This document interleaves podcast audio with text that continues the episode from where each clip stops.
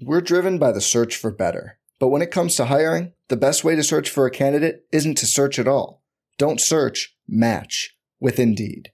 Indeed is your matching and hiring platform with over 350 million global monthly visitors, according to Indeed data, and a matching engine that helps you find quality candidates fast. Leveraging over 140 million qualifications and preferences every day, Indeed's matching engine is constantly learning from your preferences. Join more than 3.5 million businesses worldwide that use Indeed to hire great talent fast. And listeners of this show will get a $75 sponsored job credit to get your jobs more visibility at Indeed.com slash BlueWire.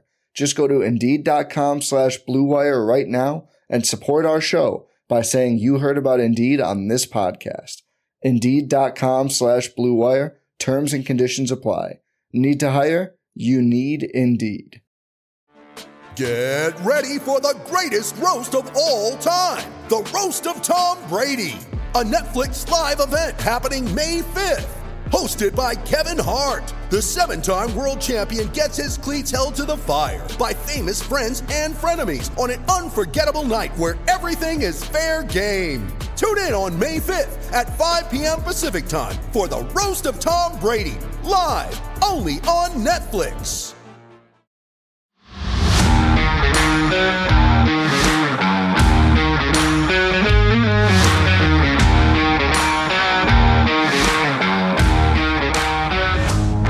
into the CHGO Bears podcast presented by DraftKings Sportsbook, America's top rated sportsbook. Download the app, use promo code CHGO when you sign up. What's going on, Bears fans? Good to be back. Adam Hoge, Nicholas Moreano, Mark Carman. What's up, guys? Nothing much. What's Adam, up? how are you? What's up, Hollywood? How you doing, buddy? I'm all right. I'm a little under the weather, actually, which is why we are remote today. Um, and uh, you know, I got some tea here, which is I, I don't know why I grabbed tea. I, my voice is fine, but uh, I think it just makes me feel better. But we're good. We're gonna grind it out. Too much to talk about from last week to take another day off, so I'm ready to go. I want to give a couple of quick shout outs. Uh, number one, uh, those saying hello at Bulls Memphis yesterday, CHGO Bears, yours truly, thank you. Uh, same thing with the, over at Wrigley over the weekend. And uh, when I was looking at our stream about 20 minutes ago, I saw 72 people waiting at 11:40. If you're one of those 72, we all love you. That is uh, that's that's some big time appreciation from all of us. So big day today. I know Jalen Carter in town, Hoge back. Nick is uh, you know that his video with DePaul is sweeping the nation. And I know you had a, a very important conversation as all that we got to get to. So I'm excited as per usual for the show. Yes, and happy uh, home opener to all the White Sox fans out there. I am trying to represent today. Uh, would love to be out there, but uh, not going to happen today. Uh, Cram makes my days worth living too. I agree. Logan, let's go. Me and you. I don't know what our hangout's gonna be. Beers, lunch, ball game. I'm in. Let's go. Uh, all right. Well, there is a lot to get to. We're also to have Adam Jahns join the show uh, as the Athletic got to tell their version of the big Bears Panthers trade. Um, and I know that they were working hard on that last week. So Jahnsy's going to join us uh, in about 15 minutes to come on. And there's a few new nuggets in there that I think are worth discussing. Um, but first and foremost, guys, you know, just being back, I want to I want to jump in here and kind of share some of the stuff that maybe we didn't get to last week. Uh, overall takeaways from what came out of the NFL owners meetings last week, and got a couple clips um, to share with you, starting with Kevin Warren because this this kind of did stand out to me, and I think it's worth discussing. But just the idea of, I think it goes really goes to the heart of the trust the fans actually seem to have right now in the organization and how much that has flipped in the last you know calendar year or so but for a team that only won three games and ended up with the first overall pick it doesn't seem to be a whole lot of drama or anxiousness about anything and that is something that Kevin Warren addressed last week when we had a chance to talk to him. So here's what Kevin Warren had to say about that. It's interesting how um, even coming here for the meetings, it's something special with the Chicago Bears. I mean, th- this is not a normal environment of a team that won three football games last year that you would think most of the times that happens, you're in turmoil. But George is calm, Ryan is calm, uh, Coach Eberflus is calm, I'm calm. Uh, we're all connected and working together. And I think there's a sense around the NFL community that uh, we have the right people at the right time in the right situation, focus on the right issues, and none of us have egos, and that we're doing the right thing. So I, I am I, I really love the energy that we have developed and building, and I'm confident that we're gonna we're gonna do well together.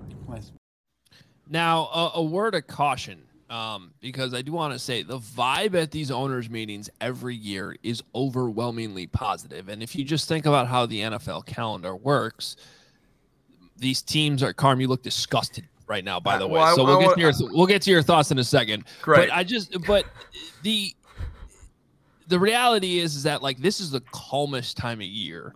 Any team that was bad last year, they either made changes that are you know reinvigorating the franchise, or they're far enough removed from you know the drama of the season. They're they're always in a nice warm place at these meetings. Most of them have their families with them. It's it's, it's actually very relaxing sort of setting.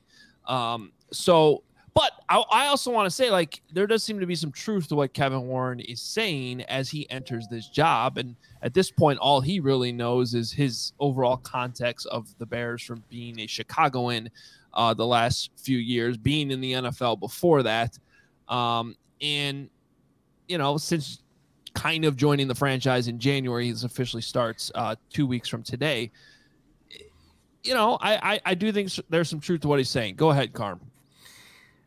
Well, look, I, I don't. I think I'm gonna go down the the Carm reads too much into statements, uh, little snippets. Uh, I can already feel the chat coming No back way. at me on this. But uh, first of all, don't be so calm. Y'all three and fourteen. It's it's like I, I I'm and, and you're not actually that calm. Uh, Ryan Poles, we're gonna talk with Jahns about uh, you know the whole process. He wasn't calm in trading the number one pick. He was frantic about it. He so it's not exactly accurate. And the other thing, the thing that actually made my me spin around was that we have no egos. Um, you don't get to those positions in life with no egos. You're that that's the head coach of the Chicago Bears. That's the general manager of the Chicago Bears. That's the president, CEO of the Bears. You have to have an ego. So it's I mean, we're a little bit in semantics, but like let's not just you know, this is not kumbaya. This is professional football. And I'm, I'm down with the fact that everyone's in a good mood and, and the Bears are at a great place. And I agree. This is a great, the franchise is in as good of a spot as it's been in a long time. Uh, but, you know, I, I don't, it sort of felt like an oversell right there with Kevin. No egos. Everybody's getting, just settle down. Let, let, let's, or, or, or, or ramp up, something like that. Well, I'll say this, Mark. Isn't this just a continuation of how the Bears were throughout the 2022 season? Even when they were losing on a on a 10 game losing streak, the the locker room was the same one week from the next, and it was pretty consistent throughout. So it's kind of just seems like it's being carried over into the offseason to where there is this sense of calmness within the organization. And there were probably parts like you mentioned in, in the piece that Jahns and Fishbain worked on, and we'll get to that later. But to me, it just seems like they're just rolling it over from what the season was, this calmness. And now, obviously, when you're in nice Phoenix, Arizona, the birds are chirping back there. Yeah, you're gonna be a little calm, right? I mean, look, Nick. I want to be calm. I want to sleep well. I, I want to. I, I, I like to have a nice tea. I'd love to get a massage uh, after the show today and just and be relaxed. And and I'm cool with the Bears being calm, but I, I don't know that that word is just a little a little a little too too uncalming. It's slightly nerve wracking for me. You, Yeah. We got a plan. We are executing it. Did it, did it. We're, we're moving forward. We're, we're super excited about the draft in 24 days or 26 days when he's talking. I like the fact that he's wearing the orange tie, baby. Let's go, Kevin Warren. Let's. I'm, I'm glad that everybody's connected. I'm glad they're hanging out with Hoge and Hollywood's having a good time. There's no real problems here, but I'm just, you know, just pick, picking apart that one little soundbite that you played for us. I can't wait for the next one. Yes. And then I love how at the end you came back and basically summarized what he was actually trying to say in what he was saying.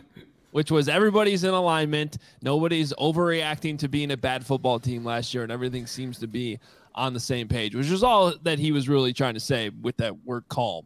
Which, which by the way, is another one of my pet peeves. Should we? Is it panic time? Like, what exactly does that mean for a, for a Bears fan? Should I panic? Like, what am I gonna do? Go run around the block and act like Greg Braggs for an hour? Like, I don't know what panic like means from a fan standpoint. It's a panic time. Do I? So I start acting differently? Like, I have no power of what's going on here. Anyway, go on. Continue, please. Well, the next morning, uh, Matt Eberflus was asked about Kevin Warren's calm comment and just sort of his role in all that and and how he what his response to it. Uh, and I promise you, it was a much measured response than what we just heard from the car. Yeah, I would just say that uh, when you have um, a vision for where you want the football team to be, and you have an approach, um, and you spell that out, and you put your heads together collectively as a group to form that plan, and then execute that plan, but also have the ability to adjust and adapt when things change um, and not uh, throw into a panic mode um, and say, okay, hey, this is where it is. Now we will shift together as a group. What's the best plan going forward?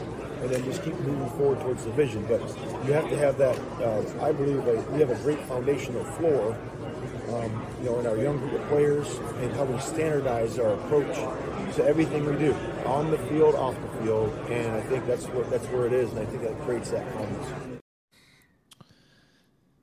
Go ahead. I love that one. I love it. Flus Kobe. We, we planted our flag. This is who we are. This is what we do. I'm with you, Flus. I loved every bit of that, Flus. All right. yeah, I mean, go like Eberflus saying there's a plan in place. Again, that aligns with what we've always heard from from Ryan Poles. The regime itself being, I think, very connected in what the the end goal is, right? So, I mean, again speaks to the, the, the, calmness that I think is, I think oozing out of out of uh, this Bears organization right now. Flus ain't calm though. He's sitting there. He's his, his the arms are ready. The, the intense look is there. He's not even noticing Jason Lieser to his uh, left. I mean, the dude's focused. The Flus is the Flus is not playing.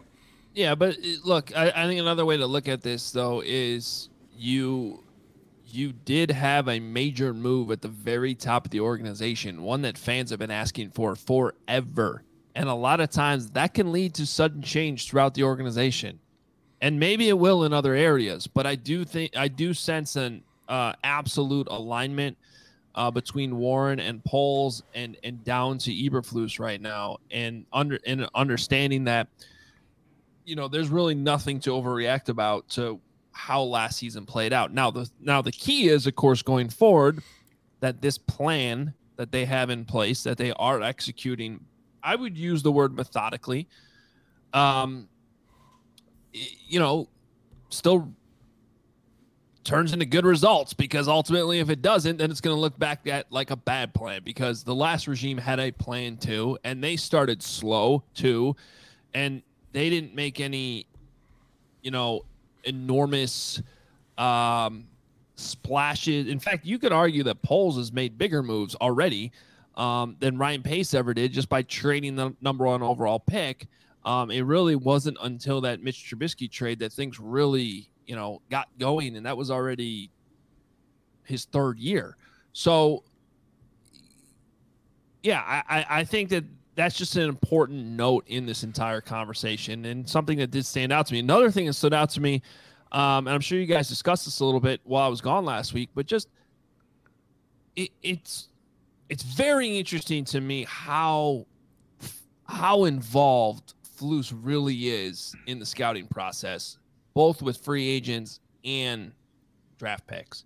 Um, and he went into a little bit more detail if you want to check it out in our conversation with him on Hoge and Jahns when he joined us, you know, even going down to quizzing prospects on some Bears history and the top 30 visits, which got completely taken out of context uh, by one aggregator on Twitter last week. Um, so I encourage people to go check out that entire interview and not just the clickbait that that may have come out of you know isolating one quote, but it's just very interesting. Like he Poles values Flus's background in being a college coach, where when you're a college coach, you have to recruit, you have to be a scout at the same time. You have to analyze how these players fit your system and what you're trying to build, um, and then make offers. And that that background is obviously valuable and something that Flus really takes a lot of pride in because it stood out to me how he told us that, you know, and I and I talked to you guys about this last week. They're coaching in the morning, and then they're scouting in the afternoon. I'm talking about the coaching staff. That's how Flus has the daily schedule set up. Um, and so, look, that's not it's not abnormal to have your head coach very involved in the draft room. But I do think it's the level which this front office is leaning on the coaching staff um, is very, very interesting to me. I just think they're an, they're an interesting combo, right? Flus is 15 years older than his GM. They're and and that so he, and he's that got that much more experience in the game of football. We're learning more about Poles as we go along here. He's you know he was super uh, hyped and excited and living with a lot of anxiety as well, trying to figure out you know what he was going to do with the number one pick. And I think what what Flus is to, from what I'm getting here is like this is like this is our, like a calming figure for for Poles around here. This dude is who he is every single day. I, I'm not dealing with some wild card at all with my head coach. I, I know exactly what I'm going to get, and I know that I'm going to get a very, to the scouting part of it, just a very detailed, level headed analysis of who's available. And he's not going to, you know, just be somebody who one minute he's going to think one thing, and one minute he's going to think another, and he's going to put this system in or want to do that. He's just, I think there's a, when you start to really learn their personalities over time, I think it just makes a whole lot of sense why Ryan Poles wanted Matt Eberflus to be his head coach. Well, I think too, when you have someone who has such a, a very specific system and the hits principle, like for someone to be that in tune with the prospects and going through the evaluations with guys, like he also wants to make sure that the people that they, the players are going to bring in are going to match and be a good fit with the system that is run throughout the entire organization. So I think that's also big for for Eberflus being a part of that. And you look at the first two signings the Bears made in free agency, two linebackers, the position that Eberflus knows arguably the best out of any. So it makes sense to me that for a guy that has as much experience as he does, that he wants to be a part of it. And we know he's in the quarterback rooms and, and every different meeting that he can possibly get to. And I think that's again the attention to detail. It's it's explicit with um, Matt Eberflus and how he just goes his day to day life, breathing and loving football, which he also wants in the players that he brings in. Oh, how do you feel about as the elder statesman on this show? I can take on the Flus role. You mm-hmm. guys can be Poles and Cunningham and whoever else you want to be. I'll be Flus, not quite the, Flus's age. The Carmosophy. The Carmosophy. I have the I have the older, more grounded daily you know exactly what you're going to get. I'm not i would never say anything that was off the beaten path. Solid Flus. I could just lean into that. That's the, my new role here on on, on chgo bears. Hit the subscribe was, button if you haven't already. Meanwhile someone nick's fixing his shoelaces in his background while you're saying all that. I think we all know who the oldest person in spirit here is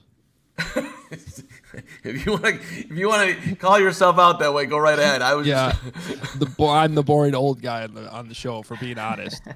even if you do have me in age, I'm calling you mature. I'm calling you grounded. I'm not. I wouldn't. You just did that to yourself. I did I none of that. I know. I know. Uh, Mike says, "Carm, your tennis pecs are way too small to be Eberflus." That's messed up. Big win yesterday. Cameron went down one and one. I was flexing all over him. Please, Ooh, I like it. Please hit that like button. Uh, we appreciate everybody watching. We're going to bring in Adam Jahns here shortly. There was one more question too. Uh, I lost it now, but I did see it earlier from Doug. Do you think Getsy has a voice in the draft room? Absolutely. Remember, he coached the Senior Bowl, which Doug pointed out, and um, and obviously they're leaning on whatever uh, he was able to gain from there. And and when Flus says he's got all his coaches scouting, I mean they're all looking at these guys. They're all doing evaluations on these players, and it's not like you know their evaluations is making any decision, but it's certainly helping inform the decisions. And if Getsy, you know, came out of there uh, uh, a, a Senior Bowl with a certain thing on a certain player, they're definitely going to listen to that. I hope that Getsy is in there right now talking to Matt Eberflus, Ryan Poles, and everyone saying, like, look, you either give me Bijan Robinson or give me Jackson Smith-Njigba or I'm resigning. Let's go. Let's go, Getsy. Make a big play. I'm I know that's exactly what Adam Jahns wants him to be doing too. I know and I know he's coming up here, mm-hmm. so All right, yeah, we're gonna bring Jahnsy in here, but first, want to make sure you uh, know all about Fubo TV. I had the Fubo going on yesterday because I'll be honest with you, I had been using a different streaming service before, but I love baseball, and even though I'm a White Sox fan, um, it's still nice to be able to have marquee and throw on a, a nice Cubs Brewer game on a Sunday, uh, which Fubo allowed me to do. 140 plus live channels uh, sh- of sports, shows, movies, and news. Uh, you can stream live TV from any device. It's super simple. Uh, watch the most Chicago sports for the lowest price. You can start watching immediately with a seven day free trial. No contract, no cable, no hassle. You just sign up and start watching. Also includes a thousand hours of cloud DVR at no extra charge. And uh, allows you to watch your local teams while traveling, which is huge. So, um, you know, watch your favorite Chicago team on Marquee, NBC Sports Chicago with Fubo TV. Use the link in the description below on YouTube to sign up for 15% off your first month of Fubo Pro. Guys, I have to tell you about Shady Rays. Take on the sun with gear built to last. Our friends at Shady Rays have you covered for the warm weather ahead with premium polarized shades at an affordable price. Shady Rays is an independent sunglasses company that offers a world class product that's just as good as any expensive pair we've worn here at CHGO. Durable frames and extremely clear optics for outdoor adventures. I have my Shady Rays always in my car, so whether I'm going to the gym or the studio, easy access, put them on, and I know I'm secured there. What's awesome is if you, you wear them lose or playing tennis, pair- Nick? Can you wear them you playing can, tennis? You, you can you can do that if you're playing outdoor basketball. Perfect pair of sunglasses to wear to make sure your shots going down or your return or serve is uh, on point there, Mark. So thank you for asking. But what's awesome if you lose or break your pair of Shady Rays while you're playing tennis, maybe even on day one, they tell us they'll send you a brand new pair, no questions asked. You wear your Shady Rays with confidence because they have your back long after your purchase. And exclusively for our listeners, Shady Rays is giving out their best deal of the season. Go to shadyrays.com and use code CHGO for 50% off two or more pairs of polarized sunglasses. Try for yourself. The Shady Rays are rated five stars by over 250,000 people. And CHGO Bears offseason coverage is brought to you by the ComEd Energy Efficiency Program. Learn more at ComEd.com slash powering biz. All right, let's bring in Adam Jahns from The Athletic, the Hoge and Jahns podcast. What are you smiling about? You guys got those ads down. Very good. Well, Very you know, good. it's almost Well like we're done. professionals. Especially, almost. especially Nick. You know, Yeah. you got a little distracted there with a tennis ball being brought in. Well, that's every single ad read we do. Carman's always giggling at some comment or putting something up on the screen. Oh, always. oh, 10 out of 10 times. N- never heard this beef until now. This is Text me on the side, Carm. I, I got, I got you. I new got you. new Yeah. beef of the day. I all right. Too much too much action during the reads. Carm. I'm planting that flag. I'm not giving that one up. By the way, do you two know each other? This is adorable. I, can't- I think this is the first time, at least, that I've been here that Jahns has been on the show. This is very exciting for me. It's good to be here, boys.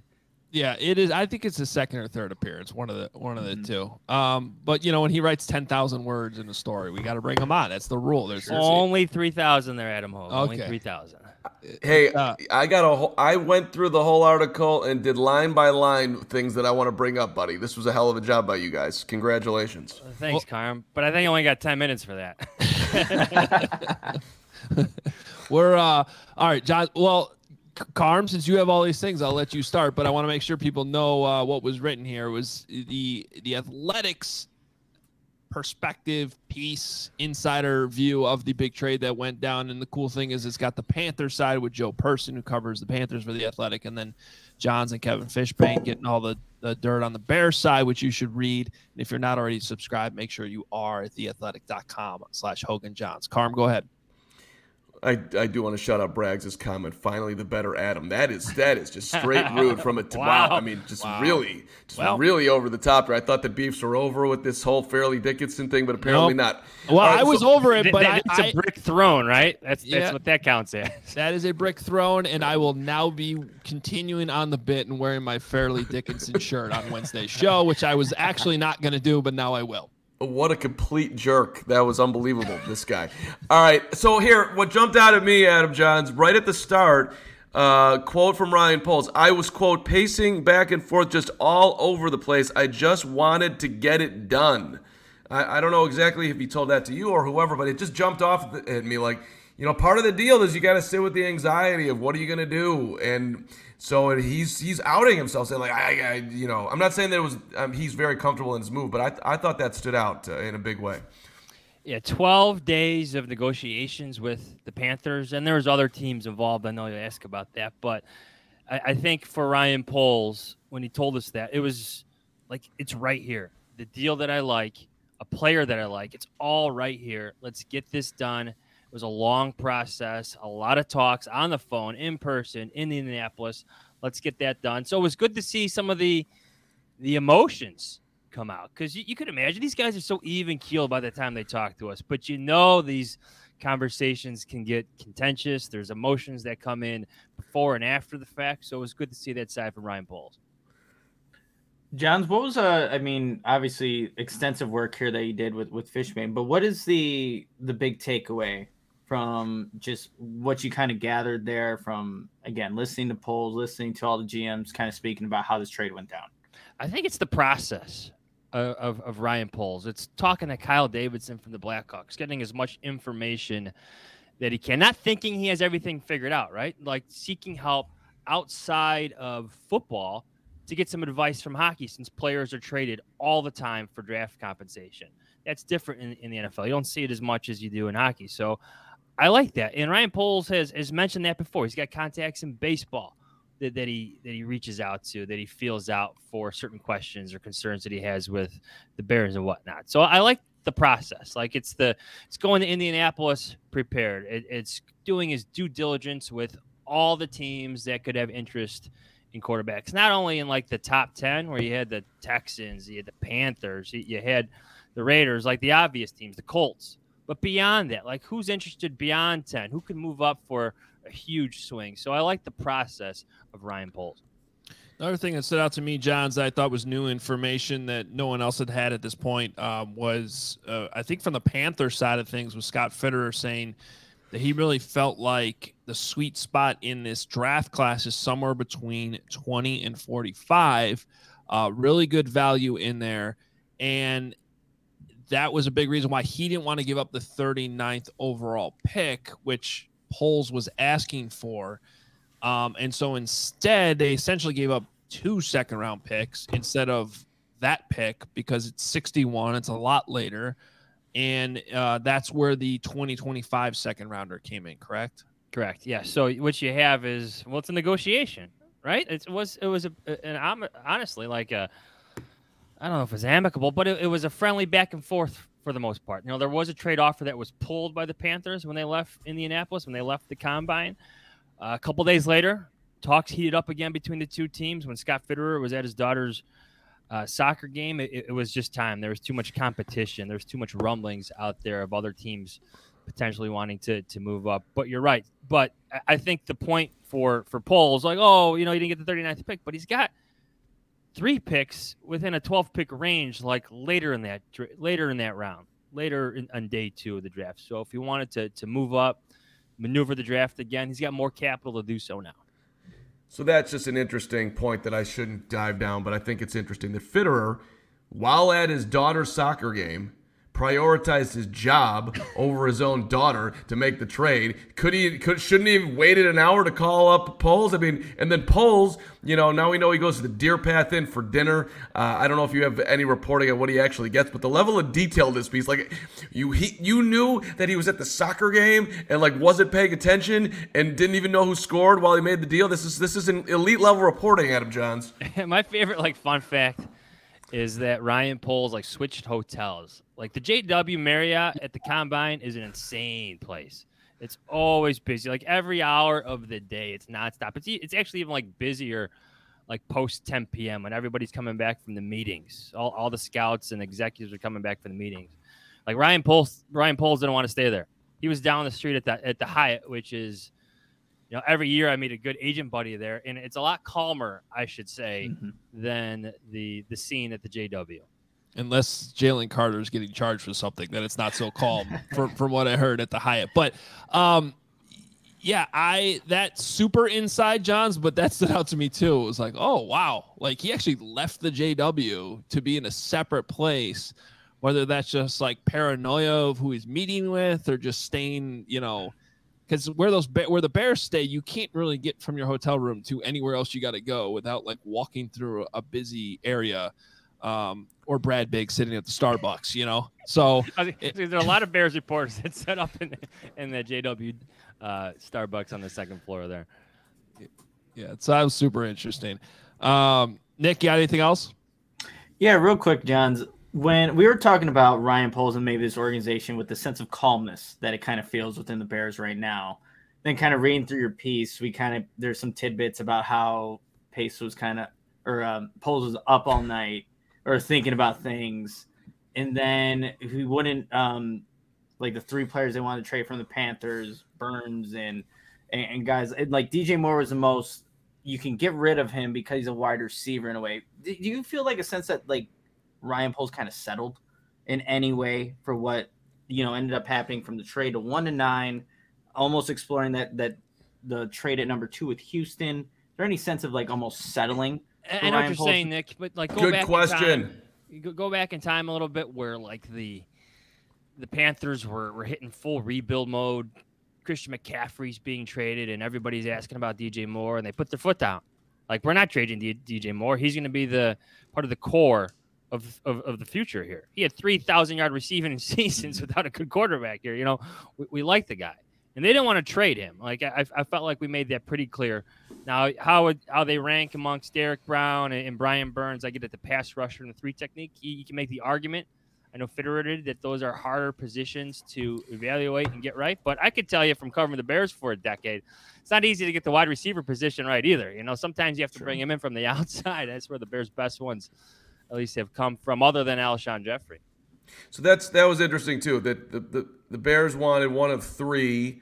I mean, was by did you get any sense, Adam Jahns, that uh, Moore was their third pick and they were you know they were willing to take DJ Moore, or like any idea how they had him ordered? I think they wanted to help Justin Fields. And I get the idea of adding a pass rusher, adding a three technique, both huge holes, right, for the Bears defense. But I think if you look at the draft classes, like you could probably find your three technique in the second round. You could probably find one in, in the first round if you want to reach a little bit at nine. You could probably find a good pass rusher there at nine if you want. I know you got offensive tackles there, and I think that's where the Bears are going. But the Bears wanted to help Justin Fields. And I think finding that experienced receiver, you know, Hoge and I have talked about this a bit, like getting in that trend of adding that experienced receiver for that young quarterback where they help each other take that next step in their careers. Like we've seen it play out in Philadelphia, we've seen it play out in Buffalo with great results. I'm glad the Bears have taken that path towards that trend in the NFL. And one other thing that I just throw in there is a lot of times there's a veteran receiver and then a first round draft pick too. So that's one of the many reasons why I haven't completely taken wide receiver off the the board for the Bears early, which I'm sure we'll talk about a lot more this month. I want to highlight a couple comments. Uh, one, a super chat from our guy the Duke, who's in here all the Yes! time, Jahnsy. The better half, sup, Jahnsy, you and Fishman it crushed it. So I think that earns you uh, an invite to Duke Island, which is uh, the island that the Duke owns that we may have made up, but I I've now convinced myself. I was going to ask if you've been there yet, but I'll take it. No, no, it's Fish Fishman's Duke. been Duke's the man, and and Fishman's been having a very rough time with Julian Roper transferring out of Northwestern and Boo Buie declaring for the NBA draft. Fishman's not had an easy week. Neither have I. But he's in the comments here too, uh, pointing out he, that he thought that uh, he said Kevin Fishman in the comments. Fishman, by the way, has a uh, like a cult following on this show for some reason. I, I think he's the most popular, uh, you know, friend of the show. He says, "Great show, guys. Thought this was the story of the day." He's a a, good witty job. one, you know. So Kevin Fishbain's got a lot of family and friends in the area that seem to fill up the comment section a, a lot. That's I would say, fish fishman. I, you are very Fishman is very popular as the Fishman and the Fishbain and uh, all things Bears on CHGO. There's there's no doubt about it. Uh, in fact, I'm, I'm officially jealous by the level of popularity that Kevin Fishbain has this show because I think most people, if we voted right now, would kick me off and put him on, which is unfortunate for me. He's got another comment here. There we go. I think I might be more popular on CHGO than on Hoge and Jahns. Yeah, that's Wow. uh, Wow. Well, Kevin filled in for me last week while I was still in Arizona. He did a great job. Um, I do not understand how Jahns has never seen an episode of Hard Knocks in his life, which is apparently something that was discussed. But That's a fun fact right there. I don't know how fun it is. That's interesting. it's a not. fact. Wait, uh, I, I, I, before I lose my th- train of thought here, I just want to get it out there. Uh, another interesting piece thing in the piece that Carolina was willing to go to two. They're happy with two quarterbacks, but but Houston wasn't, and they have one. Uh, th- I, I'm if if Houston has like wants their guy, then why wouldn't they want? Or or I guess they don't, so they weren't willing to pay to go up. So they're both happy with two guys. Is that how we're reading this? Good question. Well, here, here's the thing: they're they're happy with two guys, but say through these pro days, these private workouts, the dinners that they have over the next month, if they fall in love with one, or say one gets hurt, or something else pops up, now the Panthers have certainty. Some teams like having that. They don't like you know letting things just just fall them fall to them or, or hope things fall in their favor. Now the Panthers have certainty. So if CJ Stroud happens to to really win them over, he becomes their guy over the next few weeks, then you have certainty that you go and get him, which I think maybe surprised Ryan Poles to a certain extent that other teams didn't want that, but you know, like Ryan Poles used to operate, Ryan Pace used to operate in that fashion, like go get your guy. And I think with quarterbacks, it, it does make a lot of sense, especially when you start to to separate them through your evaluations. Yeah, I, I think it's it, it's interesting to me that the Texans seem to be in the mix of all this, but would you is your conclusion, Jahns, that they just weren't ready to to make a move now, whereas you had the Bears and Panthers who are like, I- I mean, the anxiety that Poles was obviously feeling with this number one pick in this trade is is evident from a number of these pieces, including yours, that have come out. That it's just like they wanted to get this thing done for many different reasons, including knowing that they had their number one wide receiver going into free agency. But it just it, it- you had two teams motivated to just get it done on that Friday, and they weren't going to wait for another team to get involved. Yeah, I think that's important for the Bears. They wanted to have their books in order going into free agency. Whether or not they had to, to break the bank a little bit in other positions or where, you know, receiver slots in, in their needs come free agency and then later the draft. So they like that level of certainty going into the, the new league year, or at least the negotiation window, to have that receiver position taken care of. But you're right. I think some teams, like I have this takeaway. Um, I don't think some teams were just ready yet. Maybe they just wanted more time with these quarterbacks. Maybe they couldn't distinguish them from each other yet in terms of, of their own grades and their own evaluations. Uh, but the Bears and Panthers felt ready. Like they felt good. Like Ryan Poles left uh, the combine thinking, that's three very good quarterbacks there. And if somebody wants them, come and get them. I'm not waiting. I want to move.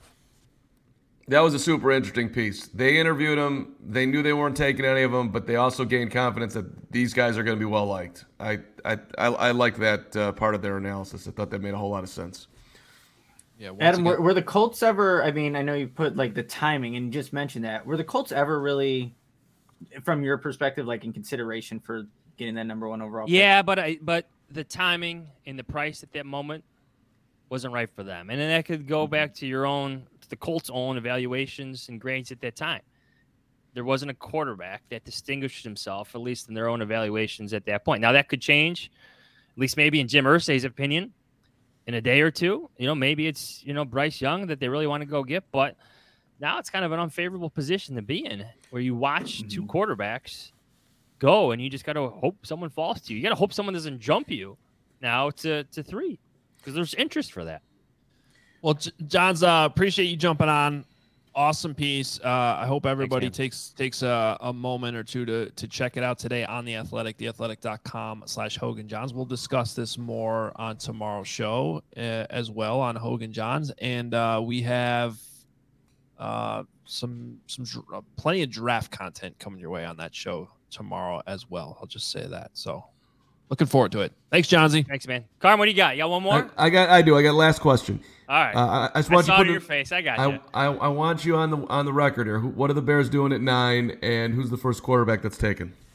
They're taking Paris Johnson Jr. at number nine, the Ohio State tackle, and the force, the first quarterback taken, C.J. Stroud. Look at that, Ohio State. Go Buckeyes.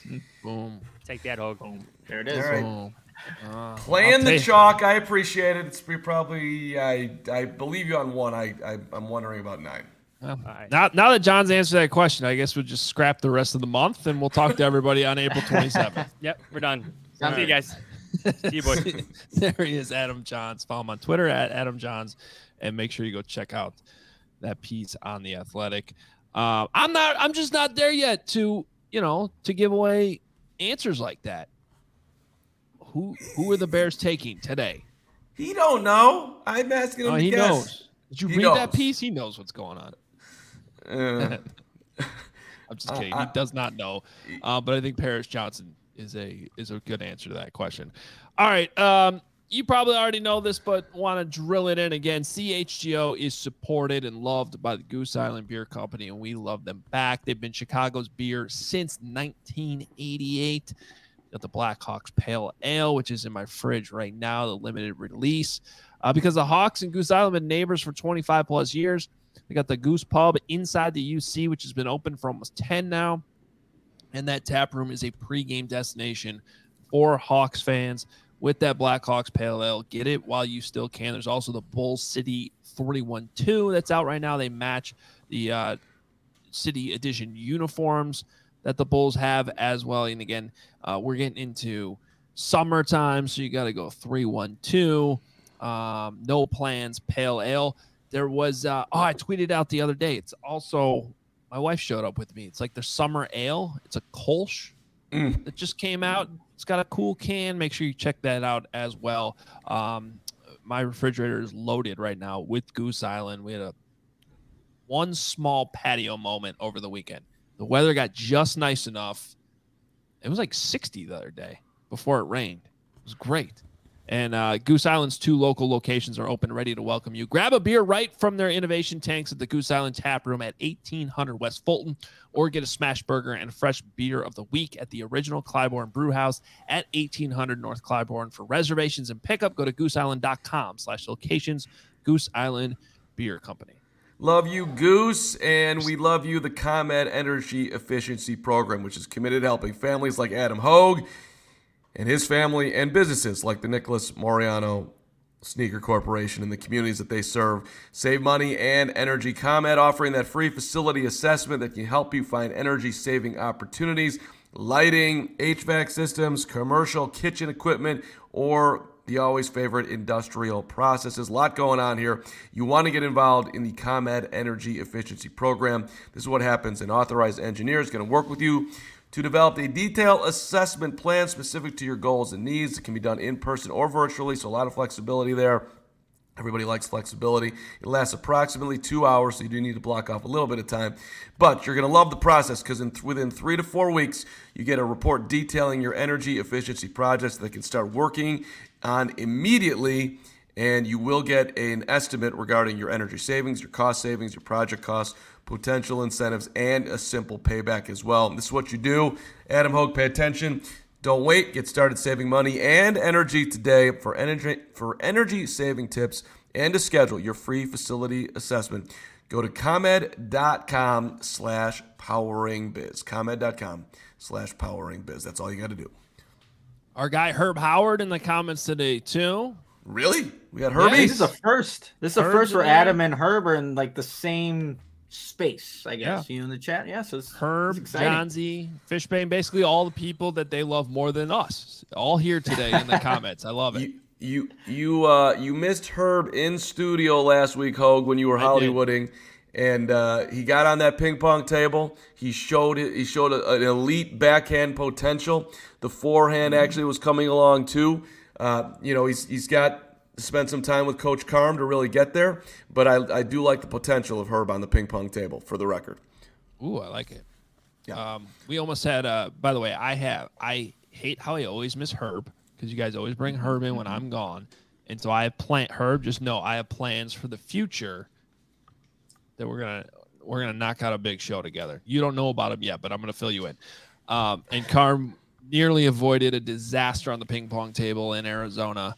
Uh, That's played good. played my wife. You know, I don't want to make excuses, but you ever played with like pla- it was like out by a pool at a hotel. They didn't even have real ping pong paddles. They were just plastic. There was no rubber on them. Winds And blowing, the tough wind's conditions. blowing. Yep. She yep. definitely had the advantage. Let's just say it took a 10 to 1 rally at the end for me to pull out the victory. But Also, victory Chris- was had, and that's all that matters. Also, Krista can play. This is this is exciting. He's an athlete. Yeah. Well, I hope ten that to one. Impressive. Did that? Did that? Uh, let's let's get deep into the whole personal life here. Did that impact things later in the day? Did it get a little bit? Was it too contentious in that moment that things were not as lovey-dovey as they could have been had you not played ping pong? No, no, everything was fine there. Okay. Everything was fine. But yeah, I think you, you, you've talked about my competitiveness come out. And when there was a realistic shot of me losing that game, it was like, okay, it's time to get serious here. This is not happening. I Um, mean, you should have sent me a text saying thank you, Carm, for all the practice here because I would have lost to my wife. Except, you know, everything you've done really did help me get to the point that I could just be consistent and, and get it done when I had to under pressure of, you know, everything that was going on right there. I feel good about it uh, deep and down right now that you're bringing it up. if someone could please transcribe everything Carm just said and then send it to me so I can send him that text, I would appreciate you. it because you, you it was well said. It was well said. All right. Um, last thing we got to get to on today's show is a piece that Nick has up. I encourage everybody to check it out right damn now, or maybe wait till we get done discussing this for a few minutes and then read the whole thing because we're it's uh, lengthy. We're not going to get into all of it, but uh, Nick had a chance to talk to Brandon Thorn, who uh, hopefully you guys all follow on Twitter and check and uh, consume his stuff. He's been doing these these breakdowns with prospects, and he's an offensive line guy. Uh, he was on the show with us last year, I think, before the draft, and uh, he really knows these uh, these offensive linemen. So, Nick, what were your biggest takeaways? What are the things we need to discuss uh, before everybody goes and, and checks out the full thing? Yeah, so just uh, you know, a snapshot of what um I talked about Brandon Thorn. He thinks I asked him about the class as a whole, especially when you're looking at the offensive tackle position. He thinks there's roughly four to five guys in this class that he thinks can start for two contracts, but overall, he thinks is an average class. So he's not too high on some of the top guys, but his top offensive tackle and the guy, you know, Jahns just brought up, Paris Johnson Jr., that's who he sees at the top specifically when it goes to for the Bears scheme that they run and what they're kind of looking for at the tackle position. So if you're a fan of Paris Johnson Jr., Brandon Thorn is also a fan of what he can do potentially being in the Bears scheme. The only thing that he says like is a big and he said Achilles heel for a guy like Paris Johnson Jr. is that he's got below average play strength, but he thinks if you know a guy that's only played one season at Ohio State at left tackle, that can be an area of his game that he can improve. Um, but he also mentioned stuff about Peter Skoronski in there. He thinks that for a team like Chicago or Tennessee, the two teams that he identified, um, he could actually play tackle for the Bears to kind of start out, but he just sees him as a way better guard in the NFL than he would at, at tackle. And we all know about the, the arm length and things like that. And then we got into a discussion about Braxton Jones and how he sees him. And Brandon Thorn, way back when um, was writing his rookie scouting report for Braxton Jones, he says not much has changed from what he saw in the fifth round draft pick out of Southern Utah to who the player is now today. And he did say there is a fatal flaw in his pass protection. And I don't, I mean, I can get into it, but I think you'd rather read the piece because he kind of goes really in depth with like the terminology that he uses. So, a fatal flaw for, for Braxton Jones is pass protection. But he also was kind of mentioning that he likes his way, his ability to be, um, provide run support and be, you know, probably a better on the right side. And we know Matt Eberflus kind of brought that up at the NFL owners meeting, possibility of him moving over to the right side, but there, like I said, there's a fatal flaw in his pass protection. And then day three, like let's say Ryan Poles doesn't use that ninth overall pick and select a offensive lineman. There are some day three tackles that, and you're looking at Braxton Jones being one of them, right? That he could uh, potentially target. And if you're looking at tackles, he like said Tyler Steen out of Alabama. But if you're looking also on the interior, um, there's a couple of guys, Ricky Stromberg from Arkansas, Jarrett Patterson from Notre Dame, are some potential guys that he likes in the interior. And the Bears probably can use bunch of offensive linemen all over the place, uh, especially because there's a lot of fluctuation going on. But he went really in depth, was pretty honest about, you know, the Bears and how their offensive line is, who are some of the players that can really fit the role in, in the scheme that they run in the wide zone scheme. And then honestly, who's the best fit for the Bears if they do stay at nine. So I encourage everybody to go check that out at some point after this podcast, of course, and see what uh, Brandon Thorn had to say. It was about a 15 to 20 minute conversation, but he went in depth just like he does in his Trench Warfare newsletter. If you have a chance or if you're subscribed to that, you're getting like some of the best O line breakdowns in the game right now. So definitely check that out, but go to allchgo.com and give that a read. Nick, great stuff. Excellent job. And I already see people in the chat who've, who've read it, so it's moving around, which is awesome. I am uh, the more the more my reaction reading it was like I wish they would have gone and signed Orlando Brown, um, and they were up they were freed up to uh, what are you laughing at, Hogue? I want to know right now. They flat out came out and said he's not a fit for them. Why? I why well, are you okay. so adamant they signed somebody that doesn't fit what they're doing? I, I okay. Well, I'm I just be okay. I'll tell you why. Uh, let me let me tell you why. Because I the every comment I read about Jackson Smith-Njigba and uh, Bijan Robinson are these are like elite level dudes. All right, I don't see anybody saying that any of the offensive linemen are elite. That that I hear that they can play. I hear that they have flexibility. I think that they that they're you know that, that Broderick Jones is an enormous athlete and it's really great when you watch him run which I don't know how important it is for an offensive lineman. I get it that you can move is a is a good thing, but that doesn't mean you're going to be a Pro Bowler. And then I'm and then I read stuff with, I mean, just insane comments. Uh, if if I can bring something up real quick about, I mean, this this was the comment on on Bijan, who nobody apparently wants to draft. Oh my goodness, this kid is unbelievable. Has great vision, size, power. He will block. I can't say enough great things about him. He should have left college three years ago. He's so big and strong. He's going to be an incredible NFL player. Now that's one scout's opinion, uh, and it came out of the athletic piece on it. But that's like, I read that I'm like, how do you not want that guy? Uh, versus well, Paris, he maybe he's a right tackle, could be left tackle, not 100% certain if he's physical enough at the base, or or Peter Skoronski, whose arms are 32 and a half inches, and and, and he's probably better at guard, but he could play, or, and or Broderick Jones, who started the least amount of games, but is an incredible freakish athlete. Like none of that excites me. Um, so, and then Jackson Smith-Njigba, the comments about him are just out of out of control too. Uh, um, one just reading one thing about it. Let's see here. Are you uh, are you reading from Bruce Feldman's? Uh, yes. Yes. Okay. I just yes, want to give proper credit on the athletic. Like, Bruce Feldman every year does a mock draft where he has all this great insight from scouts and coaches, really from coaches at the college level that played against these guys and and have you know have the X's and O's game planning insight from facing all them. It's it's a yeah. great piece. I recommend it. It's it's awesome. And Brian Hartline, the Ohio State receivers coach, told him in that piece on, on JSN, his change of direction is definitely the best I've had. I've had. He's kind of unguardable. He'll be uber productive in the NFL. I think he'll be the guy that leads the league in receptions and receiving yards. Uh, okay, give me that dude. Like that. That is. So why uh, can't they take that dude? Well, they can, but I, it's also that's why I just say I wish they would have signed a, a tackle in free agency because it's a huge need. I don't want Justin Fields to die either. Um, so they got to address it, and and so if you and I'm I'm okay with Poles swinging late. Uh, you know, I'm going to give you a date. I'm going to give you a date in Bears yeah, history. Okay. Okay. Here's a okay. date in give Bears me a date. history. Uh, do you know what happened on August 16th, 2021? August 16th, 2021. It's five days after my birthday. I have no idea. The Bears sign Jason Peters. Oh, At least that was the day it was. That was official. That was official. Okay. What's on your What head? did you put on your head? I'm putting the top of this candle covering sandalwood thing on my head for that Jason Peters reference. That sucks.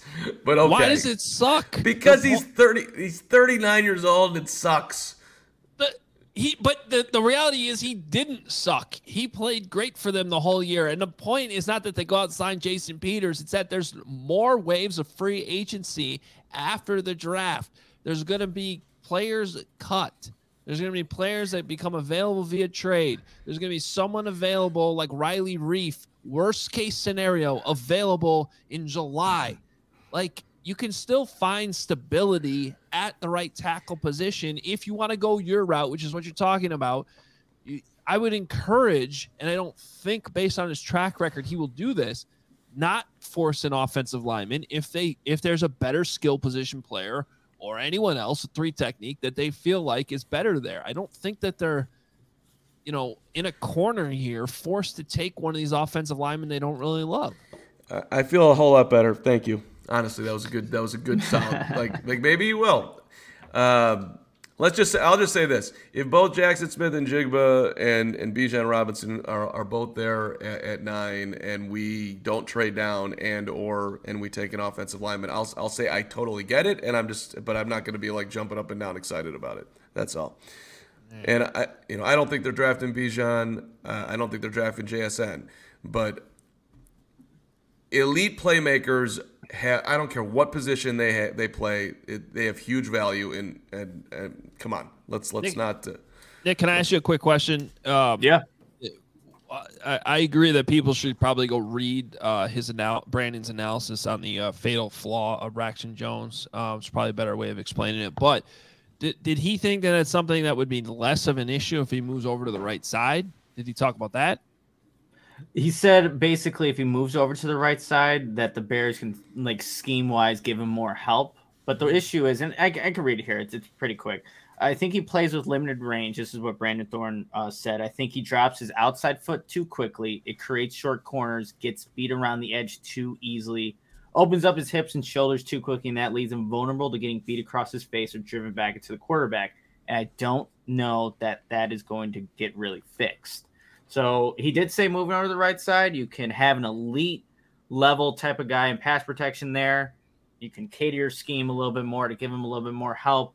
And he's a he's an asset in the run game. He said for Braxton Jones, but that's kind of his big issue, and he doesn't know how correctable that is at this point because he still sees the same player coming out of Southern Utah that he did when he was going into uh, his rookie season.